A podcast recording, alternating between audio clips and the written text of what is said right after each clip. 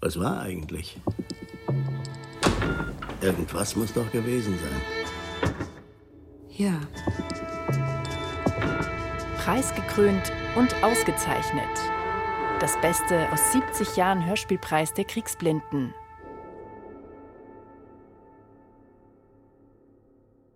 Zum 27. Mal wird der Hörspielpreis der Kriegsblinden verliehen für das beste Originalhörspiel, das im vergangenen Jahr über eine Rundfunkanstalt der ARD urgesendet wurde. Gerne nehmen wir diese Verleihungsfeier aber auch zum Anlass, die Rundfunkanstalten der ARD zu mahnen, dem Hörspiel den angemessenen Platz einzuräumen, dem Hörspiel den angemessenen Platz zu erhalten. Es ist für den Bund der Kriegsblinden Deutschlands eine ganz besondere Auszeichnung, dass der Präsident des Deutschen Bundestages, Herr Professor Dr. Karl Carstens, zu uns gekommen ist. Meine sehr geehrten Damen und Herren, heute wird nun der Hörspielpreis verliehen, der Hörspielpreis der Kriegsblinden. Ein Preis, der sich hohen Ansehens in der deutschen Literaturgeschichte der letzten 20 Jahre erfreut. Von diesem Preis sind wichtige Impulse für die Entwicklung des Hörspiels in unserem Lande ausgegangen. Preisträger wie Wickert, Dürrenmatt, Ingeborg Bachmann, Günter Eick zeugen davon. In diesem Jahre wird nun mit dem Hörspielpreis ausgezeichnet Herr Dr. Christoph Buggert. Ich möchte Ihnen, Herr Dr. Buggert, sehr herzlich gratulieren zu dieser großen Auszeichnung. Ihr Hörspiel stellt eine eindringliche Warnung an uns alle, an die Menschen, an alle Menschen dar. Sie möchten bei allem Bemühen um Fortschritt nicht eine Entwicklung einschlagen, die letzten Endes zu ihrer eigenen Zerstörung führen könnte. Das Menschliche, so entnehme ich aus Ihrem Hörspiel, muss nicht nur erhalten bleiben, sondern es muss das wesentliche Element aller unserer Bemühungen, unserer politischen, unserer wirtschaftlichen und unserer geistigen Bemühungen bleiben.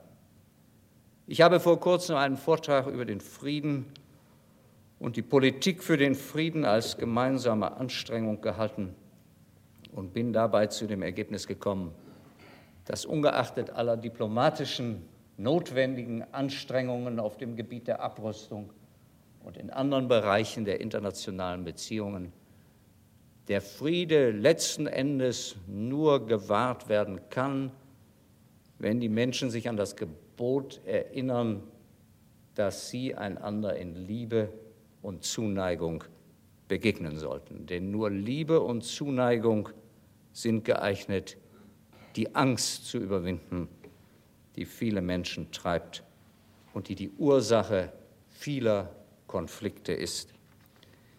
Meine sehr verehrten Damen und Herren, sehr gerne und mit Freude nehme ich auch bei dieser 27.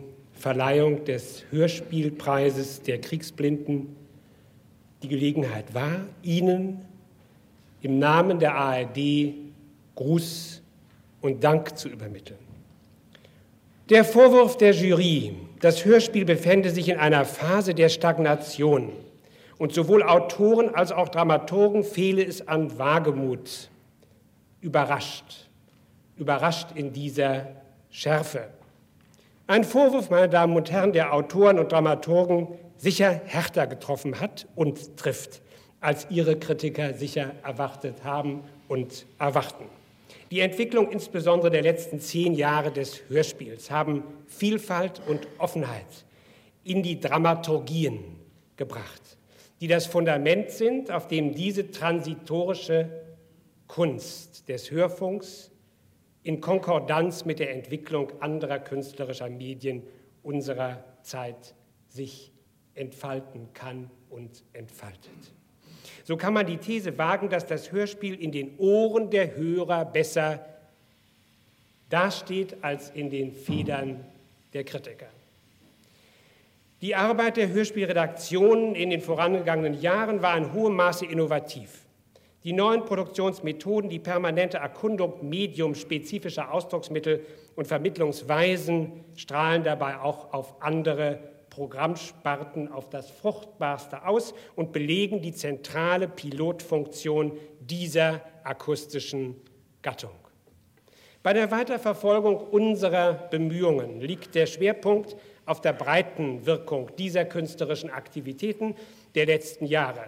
Ergebnis sind eine Zunahme an Effizienz und eine Konsolidierung des gesamten Hörspielangebots. Nicht mehr die jährlich zu präsentierende Novität, die herausragende Einzelleistung bestimmt den Wert, allein den Wert des Spielplans, sondern die qualitative Steigerung der Gesamtheit aller darin enthaltenen Hörspielangebote.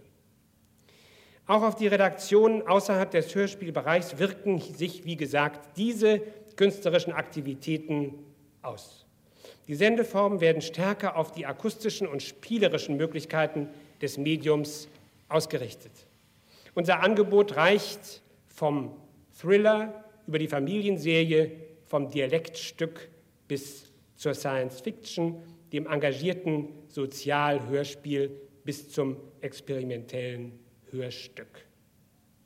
Wobei etwa die Familienserie ebenso Neuland erforscht wie das artifiziell-akustische Experiment. Dieses Programmangebot ist heute so offen und so vielgestaltig wie nie zuvor in der Geschichte des Hörspiels. Das Hörspiel hat seine Bedeutung im Gesamtprogramm steigern können. Damit korrespondiert das ihm über eine mögliche Symbiose von Information und Unterhaltung hinaus gelungen ist, in seiner spezifisch künstlerisch-ästhetischen Form der Wirklichkeit ein gehöriges Stück näher zu kommen. Die diesjährige Verleihung des Preises der Kriegsblinden an Christoph Bogarts Hörspiel Vor dem Ersticken ein Schrei, dem bescheinigt wird, Tendenzen unserer Realität mit äußerster Konsequenz diagnostiziert zu haben, bestätigt dies. Mit all dem wollte ich nicht Kritik mit Schelte vergelten, meine Damen und Herren, wie dies angesichts verschiedentlicher Preisverleihungen oft üblich, zuweilen auch sicher nicht unangemessen sein mag. Uns kann es gemeinsam nur, wie ich glaube, um den Dialog gehen. Immerhin hat der Hörspielpreis der Kriegsblinden die Hörspielgeschichte nicht nur beeinflusst, er ist ein bedeutender Teil dieser Geschichte.